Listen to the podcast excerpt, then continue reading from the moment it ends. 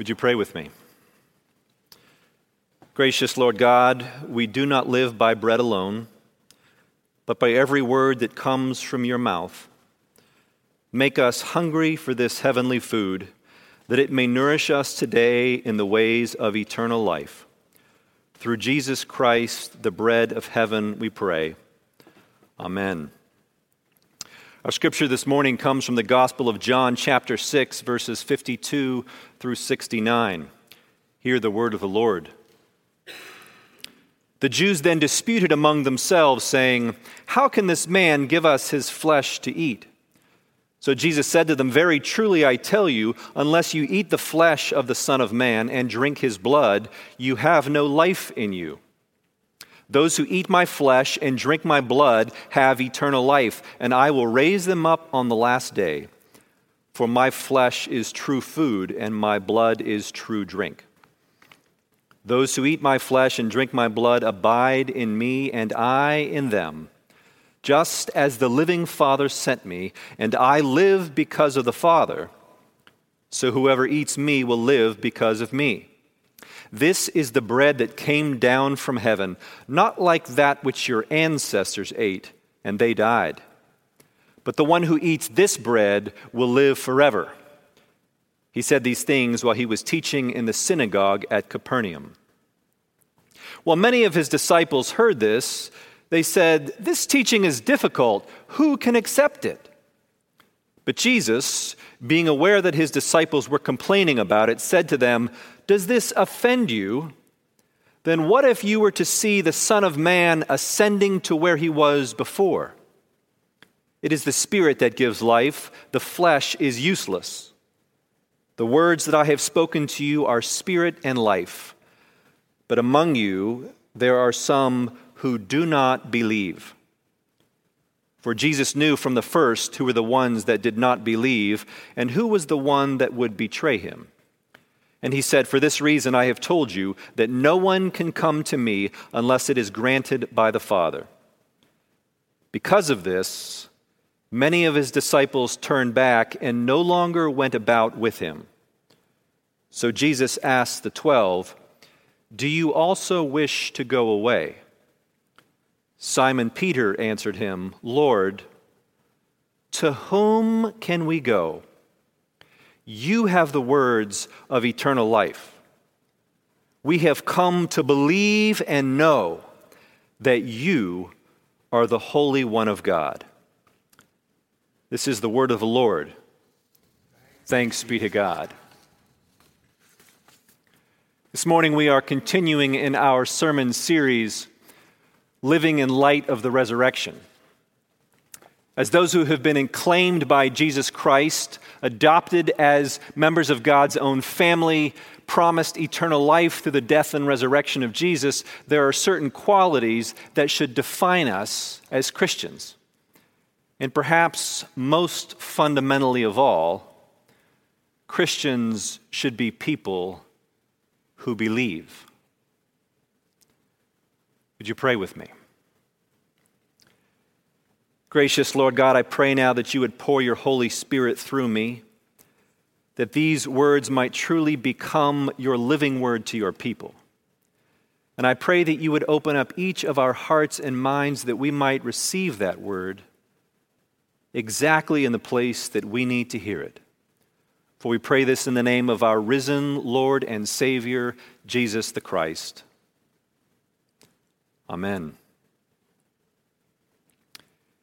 If you can't stand the heat, then get out of the kitchen. Isn't that how the saying goes? Well, the kitchen was getting pretty hot, the theological kitchen, that is, and most of Jesus' followers were getting out. Now, things had been looking pretty good up to this point. I mean, just the day before, Jesus had miraculously fed more than 5,000 people with a few loaves and fish. Jesus' popularity was at an all time high. I mean, at last they had all found a candidate for Messiah that they could all get behind. After all, who better to lead us than someone who can give us what we want when we want it and who can make sure our bellies are always full? And Jesus' polling numbers were rising by the hour. And so the crowds began to make a plan that they were going to come and take Jesus by force and make him their king. But Jesus slipped away from the crowds, and during the night, he crossed over to the other side of the Sea of Galilee. When morning came, the ravenous crowds, hungry for more bread, went searching for the miracle man. When they finally found him, Jesus began to say some rather difficult things to them, things that were not easy to hear, especially for a Jew. For Jesus claimed that he himself was the true bread from heaven, the true manna, come down to earth to give life to those who believe in him. But only those who eat his flesh and drink his blood will receive eternal life. Yikes. And the truth is, at some point along the way, if you hang around any political candidate long enough, eventually they're going to say or do something that causes you to question your support. And these words from Jesus were just too much, too blasphemous for people to take. His platform was starting to sound rather extreme. And clearly, he had delusions of grandeur. I mean, who does he think he is? Moses? God? I mean, don't we know his mama and daddy? And all this cannibalistic talk was just downright nuts. And so some of Jesus' followers come up to him and say, Hey, Jesus, uh, this stuff is pretty stuff to swallow. Who can accept it? And Jesus says, You think that's tough? You ain't seen nothing yet.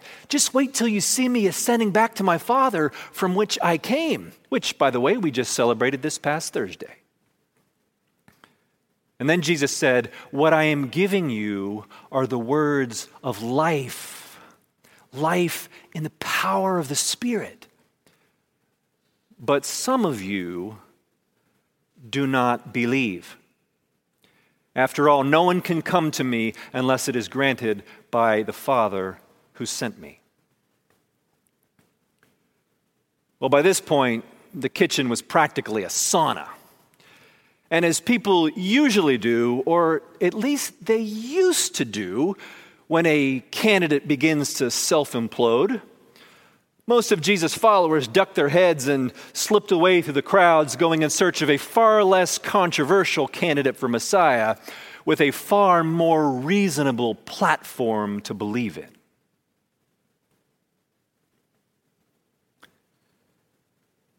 Like the disciples we all want to find something to follow in life, don't we? But we all want to believe in something so deeply that we can throw our whole self into it, whether it be a, a philosophy of living or a meaningful career or the search for true love or growing a family or reaching the top of our field or our sport. And certainly during this election year, we would all love to find a candidate that inspires us, who carries the torch passionately and eloquently and gracefully and ethically for all that we believe in. There's just something wired into each of us that longs to be a part of something greater than ourselves, that gives our lives a sense of purpose that brings meaning to what we do every day. And there are a million different choices out there to choose from. I mean, just Walk down the aisles of any bookstore and you'll find dozens, if not hundreds, of books promising you your best life now or the life you've always wanted. Just about every commercial on TV promises the same. And we all know about the promises that every politician makes. We are constantly being bombarded by promises of ultimate fulfillment from people and products and ideas. The problem is, none of these things can deliver on those promises. Know, whenever I meet with an engaged couple before they get married, I always talk with them about the limits of marriage. People who are about to get married are often harboring all kinds of illusions about what their marriage is going to be like and what this other person is going to do for them. Typically, they think that their spouse is going to make them happy and take away all of their loneliness and bring them fulfillment. And through their marriage and perhaps some children along the way, they are going to achieve self actualization and be all that they can be. That's a heck of a lot of pressure to put on a new marriage, don't you think? The truth is, no other human being can prov- possibly provide for all of our needs and make our lives complete. That's asking that person to be our Savior. And no marriage is capable of carrying that load. And when we expect it to, it only leads to disappointment and heartache. Now, the only way we can truly enjoy our marriages or, or any other relationship or job or activity for that matter is to not try to make it be something it could never possibly be. There is only one Savior in our lives, and that is Jesus Christ alone, not our spouse or our children or our parents or our boss or our job, not Donald Trump, not Joe Biden, not our political party, not our country, not our church, not our pastors, not even our religion. None of them can give us the words of life, eternal life, abundant life, life with a capital L. Only Jesus can do that. And Peter was just starting to understand this. And even though the pressure and the urge to walk away from Jesus must have been incredibly strong, Peter decides to stay with Jesus, and the rest of the 11 decide to stay with him. For you see, I think that Peter found something in Jesus that he'd been looking for his whole life something he had not found in his marriage or his job or his family or his temple or even his religion.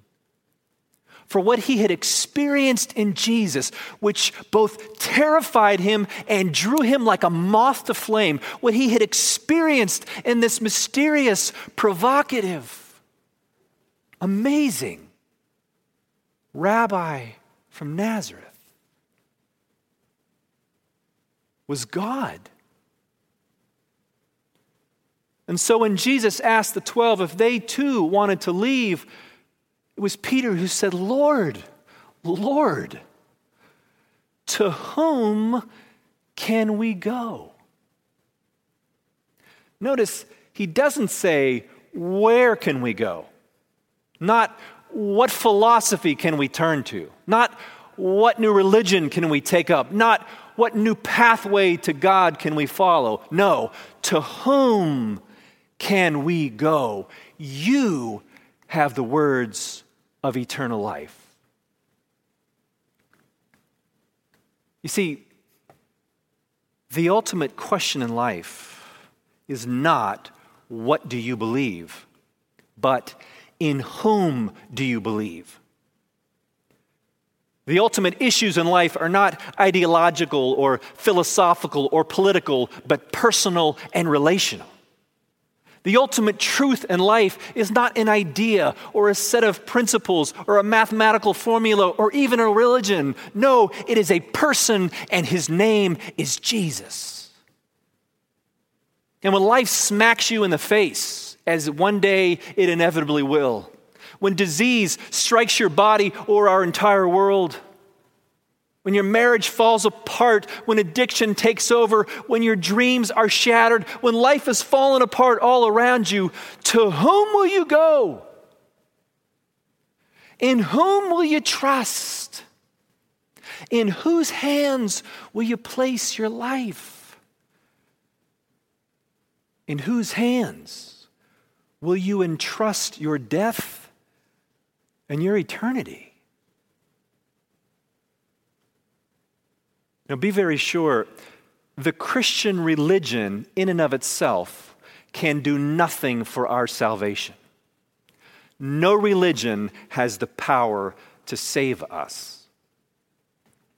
At its best, Christianity points people to Jesus, who alone has the words of eternal life.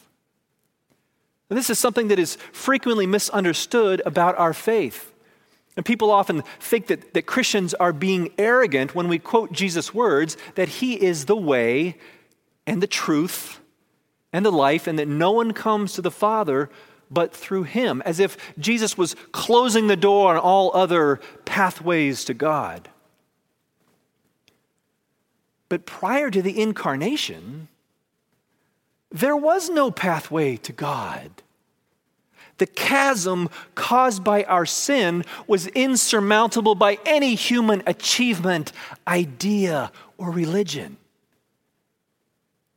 But then the Word of God became flesh and lived among us. And heaven and earth were joined together in Him. As fully human and fully divine, Jesus Himself became the bridge between God and humanity. The eternal Word of God, through whom all things came into being, became one of us so that God could reveal Himself to us and give us the words of eternal life. But if we are ever going to understand them and experience them, we've got to start believing in Jesus.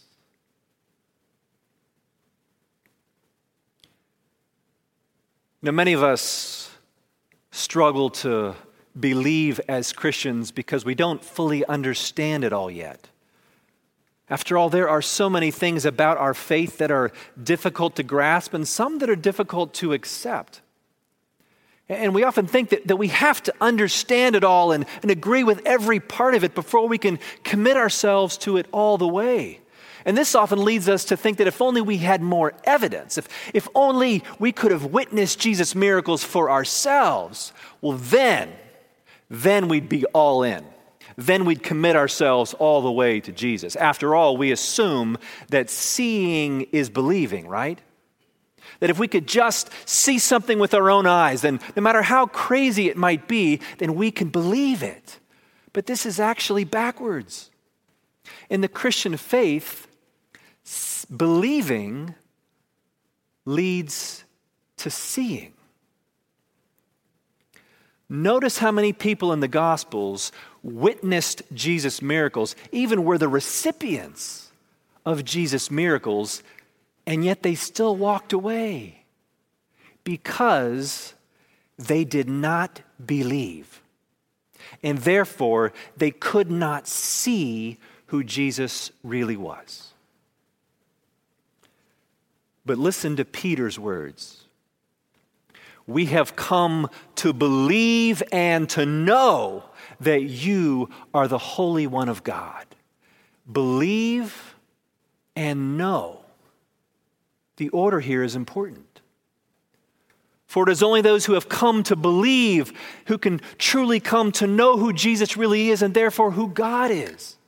It is only those who believe who can begin to understand what it means to be a follower of Jesus who lives according to his righteousness and his kingdom and his ethics rather than the world's.